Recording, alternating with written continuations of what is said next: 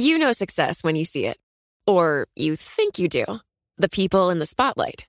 But what about those small business masterminds who succeed at making their money work harder? They do that by having a business bank account with QuickBooks Money, which now earns five percent annual percentage yield. Making your money work as hard as you do, that's how you business differently. Learn more about QuickBooks Money at quickbooks dot com slash five A P Y. Banking services provided by Green Dot Bank, member F D I C. Only funds and envelopes earn A P Y. A P Y can change at any time. Collaborate for a greener future at the Bloomberg Green Festival, a groundbreaking celebration of the thinkers, doers, and innovators leading the way. From design and culture to technology, science, and entertainment. Hear from inspirational speakers and immerse yourself in climate solutions, July tenth through thirteenth in Seattle. Title sponsor, Amazon. Official airline, Alaska Airlines. Get twenty percent off using promo code radio twenty at bloomberg live dot com slash green festival. This is Bloomberg Law with June Grasso from Bloomberg Radio. Before last Friday, Donald Trump would frequently rail against advice columnist E. Jean Carroll and her claims that he sexually abused her. And yeah, I'm going to go to it, and I'm going to explain. I don't know who the hell she is. I have no idea. They called me up years ago, and they said, do you know about this woman twenty-five or thirty years ago? She doesn't even know the date, the time, the month, the season. She has no idea. And though Trump did go to the trial, he didn't get a chance to explain that or much of anything else on the stand. And since a jury delivered a stunning eighty-three point three million dollars verdict against him on Friday, there's been, perhaps just as stunning, silence from the former president on the subject. It took only three hours of deliberations for the Manhattan federal jury to return the verdict in the trial in which Carroll claimed Trump defamed her when he denied he sexually assaulted her. The award includes eighteen point three million dollars in compensation for harm caused to Carroll's reputation, plus sixty-five million dollars in punitive damages to penalize Trump and deter him from engaging in any future defamation. Trump has called the verdict absolutely ridiculous and says he'll appeal. Joining me is former federal prosecutor Robert Mintz, a partner at McCarter and English. So the descriptions of Trump's behavior in the court are off the chart, shaking his head, muttering as E. Jean Carroll testified, sparring with the judge who threatened to kick him out of the courtroom, and then this drama of storming out of the courtroom during her attorney's closing argument. Do you think that contributed in any way to the jury's verdict? Well, I think that it did, because what typically happens is that jurors form a bond with the presiding judge. The judge has time to talk to them during the trial. He sometimes will make general small talk with them while they're waiting for the trial to begin, and they form a bond with the judge, and they look to the judge as the arbiter of how this proceeding ought to go forward. They see that the judge controls the courtroom, the judge makes the decisions, and if a, and if jurors see a defense lawyer or a defendant acting in a way that seems to disrespect the judge and disrespect the process, often juries will find that distasteful, and that's not good for the outcome of the defendant. Also, it played into Carroll's closing arguments. She argued that Trump acted as if the law didn't apply to him and said that this trial is about punishing him for the malicious nature of his attacks right up to and including this trial. It's all about getting him to stop once and for all. So she played into his behavior in the courtroom. No, that's exactly right. From the plaintiff's side of the case, this couldn't have played out any better, because what the plaintiff's lawyer was arguing is that Mister Trump was asserting the rules that apply to everybody else do not apply to him. And rather than sit there stoically in the courtroom when these accusations were being made against him, even though they were extremely distasteful, his conduct suggested very much what the plaintiffs were arguing here, which is that he does not believe that the rules did apply to him. So in many ways, he reinforced exactly the theme that the plaintiff's lawyers were trying to establish throughout the trial. And, you know, Trump does brag about his wealth. That's been going on for as long as I can remember. It seemed to backfire on him, though, because E. Jean Carroll's lawyers played part of a deposition, Trump's deposition, in the lawsuit by the New York Attorney General, Letitia James, where he said, "We have a lot of cash. I believe we have substantially in excess of four hundred million dollars in cash, which is a lot for a developer." And then Carroll's attorney shot back in closing arguments that you can consider Donald Trump's wealth. Billions of dollars is just a drop in the bucket for Trump. So maybe that's where that huge punitive award came from? Well, I think you're right, because what the plaintiffs were arguing is that what this trial was about was trying to deter Donald Trump from making future statements that defamed E. Jean Carroll. And the only way to do that, according to the plaintiff's lawyer, was to return a verdict with a penalty, a financial penalty that was significant enough that it would actually get former President Trump's attention and deter him from making those future comments. So by playing the prior testimony and the deposition testimony of former President Trump about his substantial wealth, it really signaled to the jury that if they were going to find damages that were going to deter his future conduct, that amount had to be significant in order to be effective. He hasn't said anything so far about the verdict, which is sort of astonishing. Maybe it worked.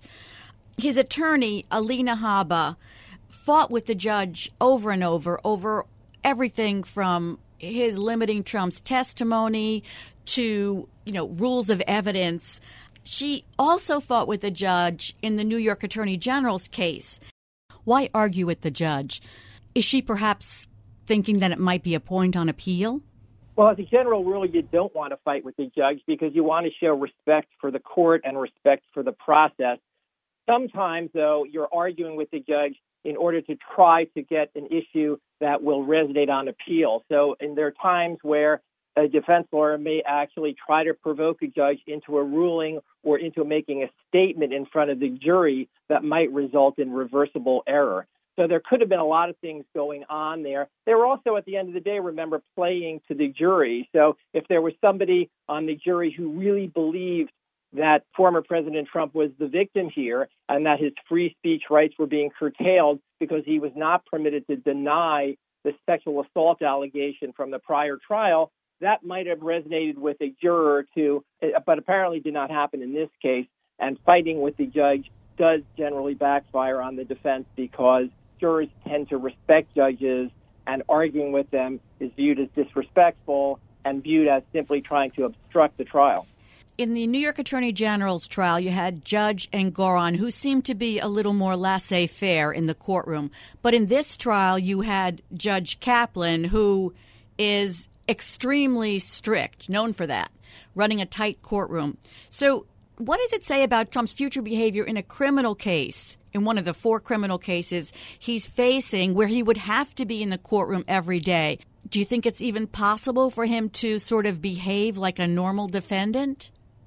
Well, that's a good question, and you make a good point that this is a civil case, and so former President Trump was not required to attend. He could attend if he wanted to, but he also could not be there if he chose not to. But in a criminal case, he does have to be there for every day and every moment of the proceeding. And that means, as a defense lawyer, you have to instruct your client to control themselves during the proceeding, because you remember that jurors are constantly looking at the defendant throughout a trial. They're not only listening to the testimony coming from the witness stand, they're not only listening to the arguments of the lawyers during the trial, but they are looking at both the plaintiff and the defendant, or in a criminal case, both the prosecution and the defendant, to gauge their reactions to the testimony. So a criminal defendant or a defendant in any civil case is always on in that respect, in that jurors are watching them, looking at their reactions, and that ultimately factors into how they make their decision. Trump says they're going to appeal, and I'm wondering what the appellate issues might be. The judge did severely limit his defense and what he could say on the stand. Is that a possible argument on appeal? Well, I certainly think it will be one of the issues raised on appeal, because the key ruling in this case that came before the trial started, when Judge Kaplan ordered former President Trump's legal team not to attempt to argue in court that he didn't sexually assault E. Jean Carroll. That was really one of the critical arguments that the defense wanted to make in this case. And Judge Kaplan said that that would essentially be a do-over of the first trial, which he lost in May when a jury found him liable for sexually abusing Carroll more than two decades ago. And in that trial, there was five million dollars that was awarded. So by taking that argument away, it essentially prevented former President Trump from denying the allegations that were at the heart of this case. Trial number two, which is the trial that was just concluded, was simply about the question of damages. And it was very difficult for the defense to control their client because you have there a defendant, former President Trump, who continues to deny that he sexually assaulted E. Jean Carroll or that he even knew E. Jean Carroll. And that was the defense they wanted to argue, but the court said they couldn't. They still got that in. Former President Trump took the stand for about three minutes and denied the underlying sexual assault. But the jury was immediately instructed by the judge to disregard that testimony. And whenever a judge instructs a jury to disregard testimony from a defendant or a witness or to disregard arguments made by a lawyer, that undermines the credibility of that witness or that lawyer with the jury, and that's never a good thing. So, Bob, the two verdicts in this case, I'm wondering if they pose any problem because it was another jury, as you say, who made the decision that Trump was liable for sexually abusing Carroll. That jury awarded five million dollars. The second jury, who didn't hear that evidence, but rather heard the judge who, as you mentioned before, a figure of authority that the jury usually believes. And he said that Trump did sexually assault Carroll. And he said that more than once in different ways. And then this jury awards Carroll eighty-three point three million dollars. That's more than sixteen times the award of the first jury who found that he was liable for sexually assaulting her. Is there any problem with the contrast in those two verdicts? Well, the appeals court will probably look at these two cases. The difference between case number one and case number two is that case number one that went to trial in, in twenty nineteen was about statements that were made by former President Trump after he left office. The reason there were two trials here is because there were statements that were made by former President Trump while he was president. That was tied up in appeals as the former president's legal team argued that he had immunity for those statements. So it's possible that an appeals court could say that defamatory statements that were made by somebody while they were president carried even more weight than statements made when they were a former president. But they will be looking at the juxtaposition of those two verdicts and those two awards to determine whether this eighty-three million dollars verdict is excessive.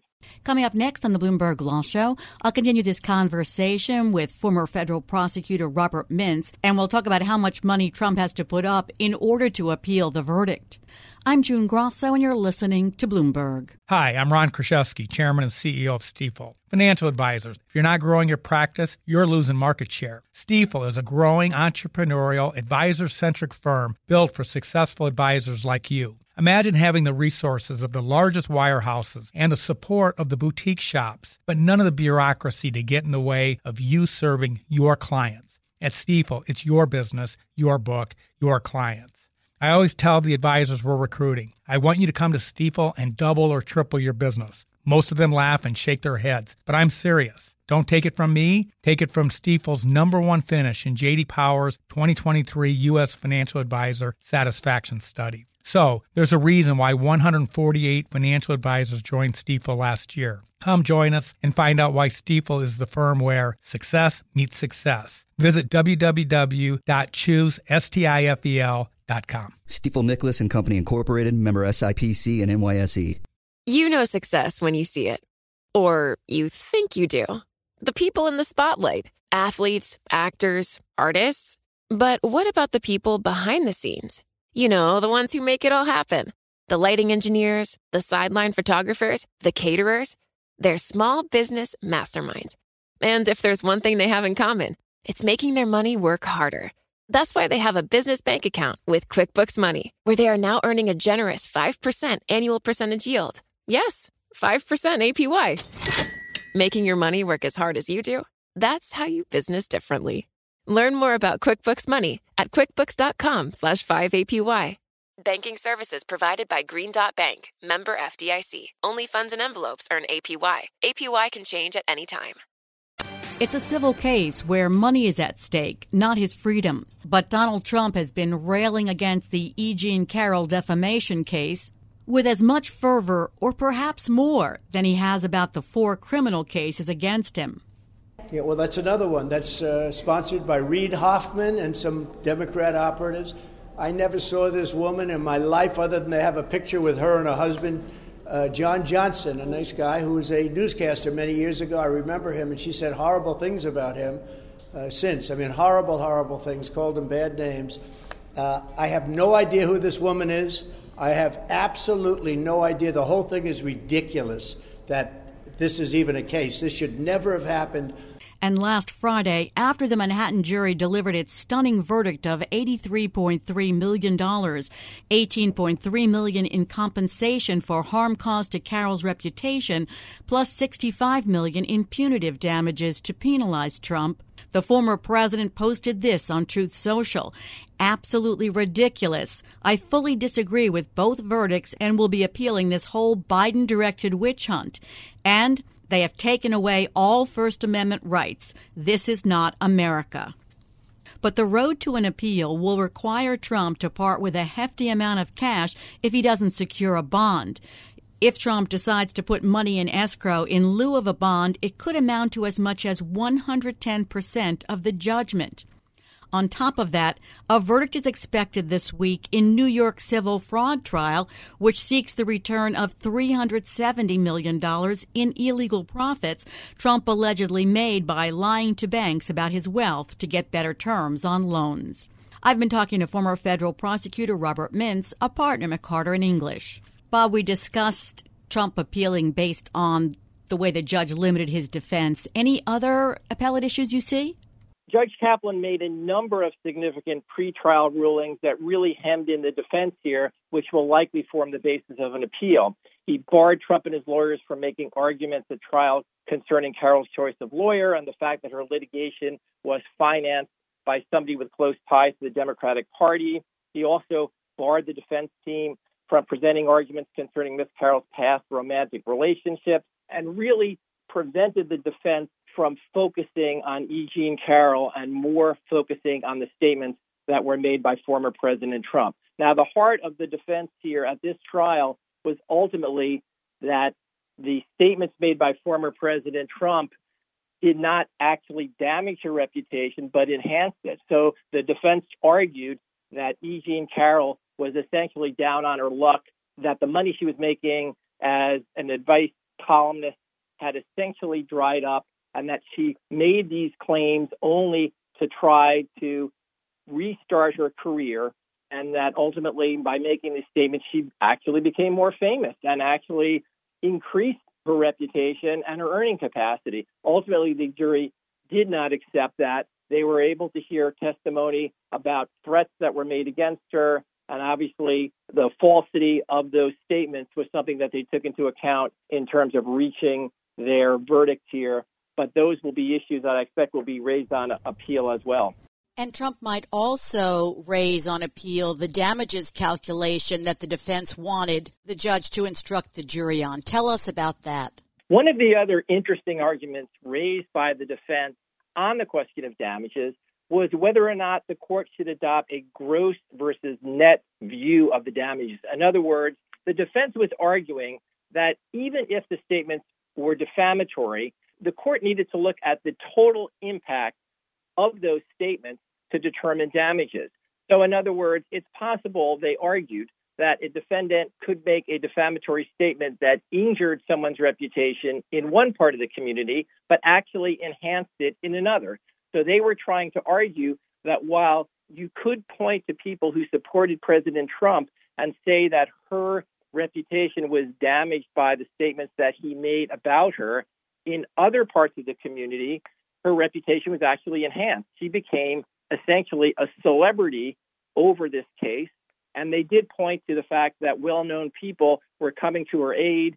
Suddenly, everybody knew who she was, and they asked the judge to look at that issue and in determining damages to instruct a jury that they had to consider not just the gross damages, but they had to take whatever the gross damages were and then discount them by the portion of the population who actually would view her reputation as having been enhanced by these statements, not simply damaged by them.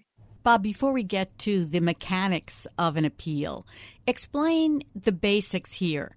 Some people say, well, Trump was just trying to defend himself. It's his First Amendment right to say that I didn't commit that crime. And in fact, there was no criminal conviction. I mean, these are all civil cases. And so the first jury found him liable for sexually assaulting E. Jean Carroll by a preponderance of the evidence. That's a little more than fifty percent.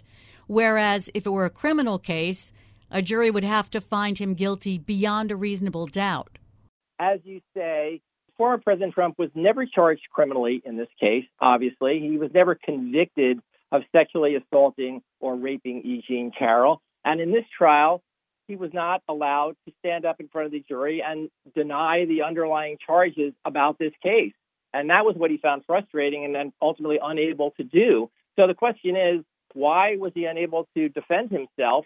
From the defense standpoint, they argued that it was essentially a free speech right, that he ought to be able to say that he never sexually assaulted her. But the judge in this case ruled that that decision had already been made. In the first trial where that issue was addressed, former President Trump decided not to take the stand. So he never defended himself in front of the jury, and he was trying to do that for the first time in this second trial. But the judge ruled that he wasn't permitted to do it. That would essentially be a do-over. So the question that raises in many people's mind is, why were his comments defamatory? And what it basically boils down to is that you can defend yourself against an accusation by denying that you did something.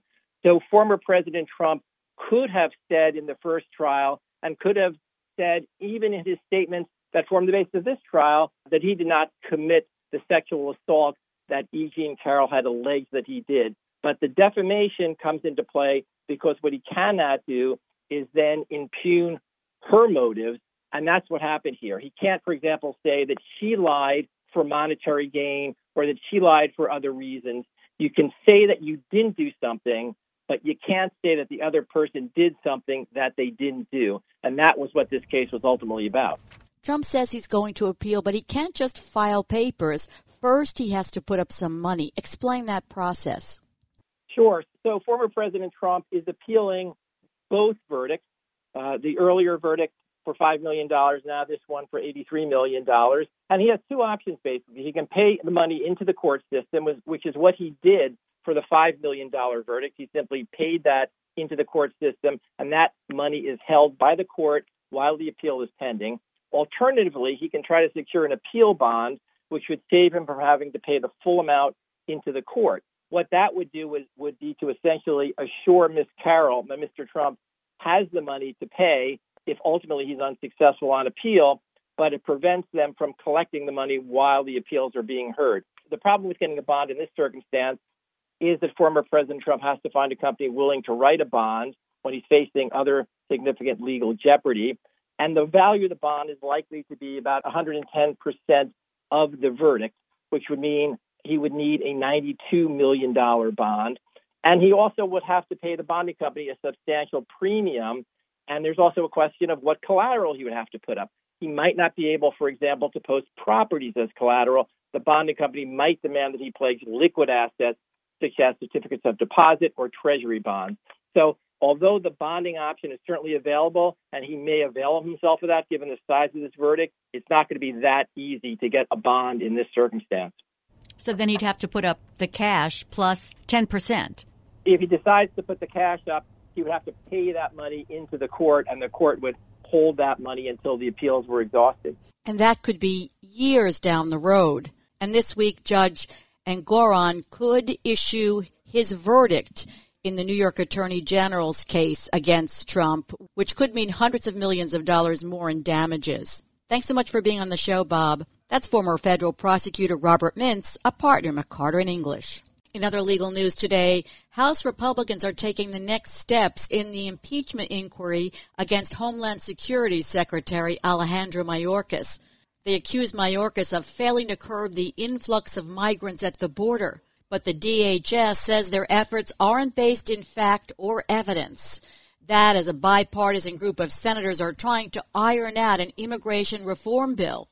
Democratic Senator Chris Murphy, one of the principal negotiators, said there's a possibility for a vote sometime this week. But even if there's meaningful progress in the Senate, the question becomes, would the House take up this legislation? Speaker Mike Johnson has said he's skeptical of the deal. And during her briefing today, White House Press Secretary Karine Jean-Pierre was asked about former President Trump's recent pushes for his party to reject a bipartisan deal over the border. This is exactly what they've been asking for, literally what Republicans have been asking for.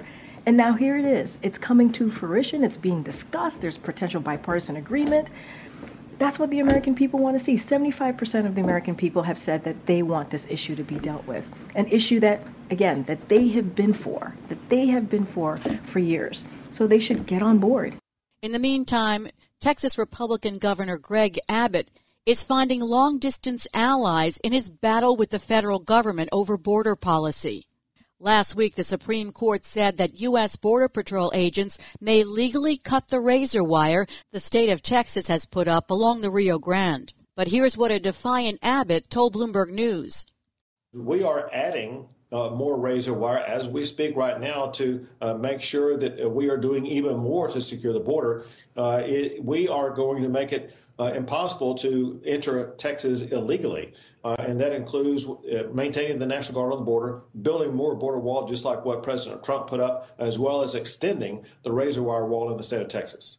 And in a show of support for Abbott in Texas, twenty-six Republican attorneys general demanded in a letter today that the Biden administration, quote, enforce the laws that secure the southern border. Iowa Attorney General Brenna Bird said the invasion on our southern border has made every state a border state. And Idaho Governor Brad Little is sending two teams of Idaho state troopers to act as, quote, a force multiplier at our lawless southern border. Coming up next on the Bloomberg Law Show, Exxon is taking a novel path to block a climate vote by shareholders. It's taking activist investors to court, but will it work? I'm June Grasso, and you're listening to Bloomberg. Hi, I'm Ron Kruszewski, Chairman and C E O of Stifel. Financial advisors, if you're not growing your practice, you're losing market share. Stifel is a growing, entrepreneurial, advisor-centric firm built for successful advisors like you. Imagine having the resources of the largest wirehouses and the support of the boutique shops, but none of the bureaucracy to get in the way of you serving your clients. At Stifel, it's your business, your book, your clients. I always tell the advisors we're recruiting, I want you to come to Stifel and double or triple your business. Most of them laugh and shake their heads, but I'm serious. Don't take it from me.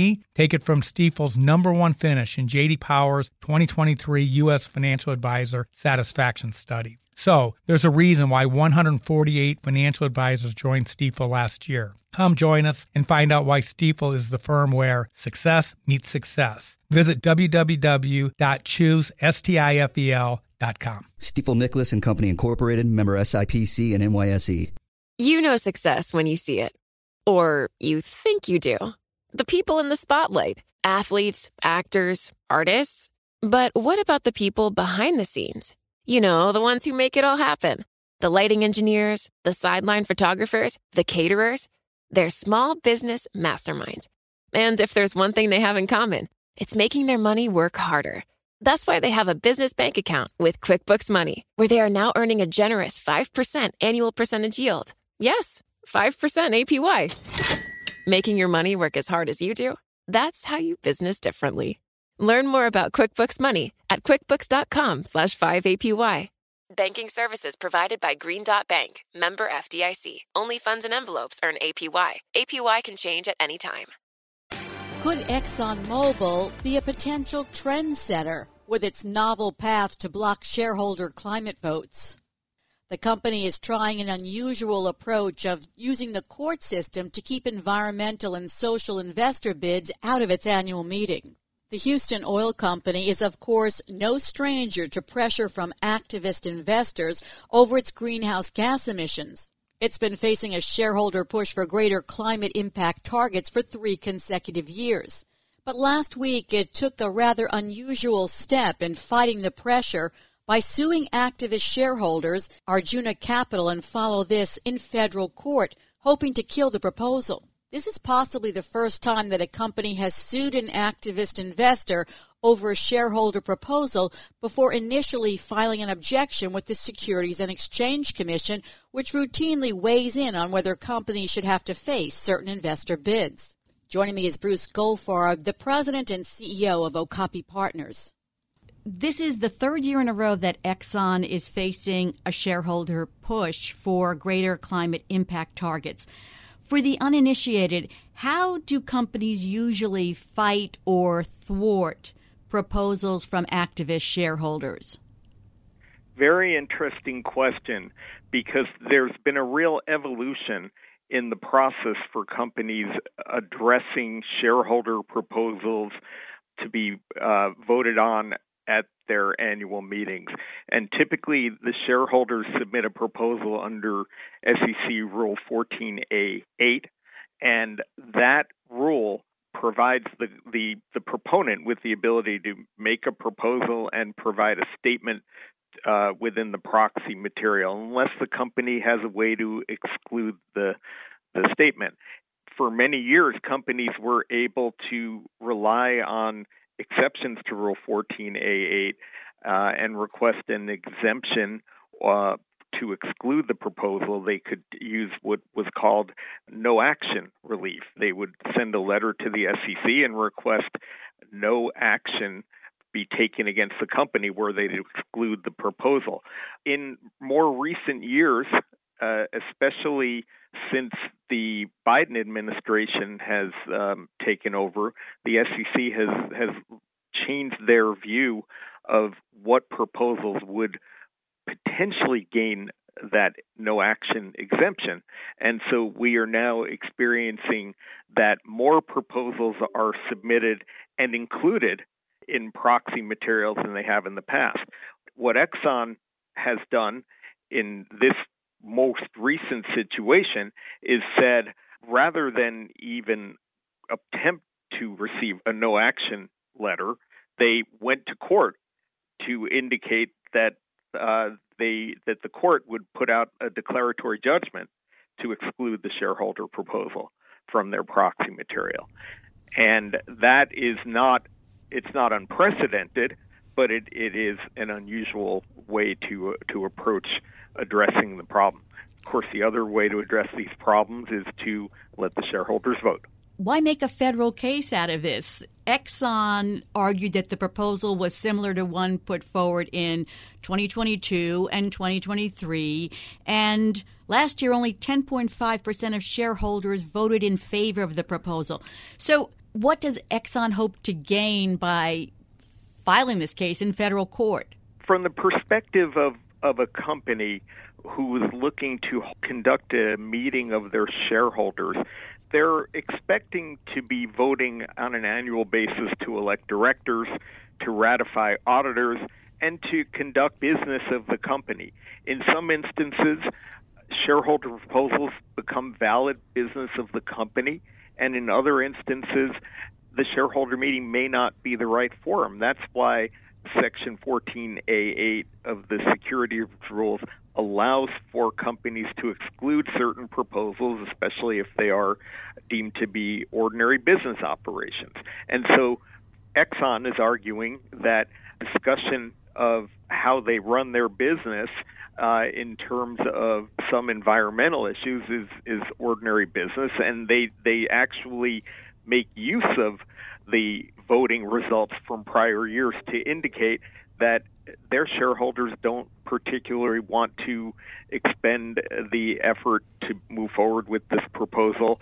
Why bring up the same idea over and over? Exactly what are they asking the court to do? They're asking the court uh, to allow them to exclude the proposal before they print their proxy material and have it distributed to their shareholders. There is a cost to putting forth shareholder proposals, especially for companies who have a large constituency of investors. The printing, mailing, distribution of materials, even electronically, has a cost. The time to evaluate the proposals is considerable. And in this instance, Exxon is arguing that this proposal is not fully relevant to the business that they do. Now, certainly investors, there are investors who disagree. There are investors who vote for the proposal. But there is, in many instances, a time and place to bring forth your issues as an investor, and ultimately the challenge becomes one of floodgates. And I, I use the term ironically if we're talking about an environmental issue, but here it's more of the floodgate of when and to what extent can an investor put forth a proposal, how many proposals should a company have to address, how do they address them, what what will be the voting, it can become unwieldy. So how likely is it that a judge is going to grant Exxon's request, or might the judge say you should have taken this to the S E C? That's difficult for me to predict. It hasn't been a very common practice for companies to go directly to court, although it certainly has occurred in the past. And I, for example, uh, in twenty ten, Apache Corporation uh, went directly to court instead of to the no action process uh, to ask that that the court determine that a proposal from a very active gadfly investor not be submitted to their shareholders, and they and they won that suit. But there have been other cases where where the courts have turned down corporations and dismissed the lawsuit, and so it's it's hard to say at this point. Do you see this as a contentious, particularly contentious proxy season? It is a challenging proxy season, June. We have so many um, situations where there are investors who are active in in the companies in which they own. We are experiencing some potential proxy fights at very large companies, including Starbucks and Disney.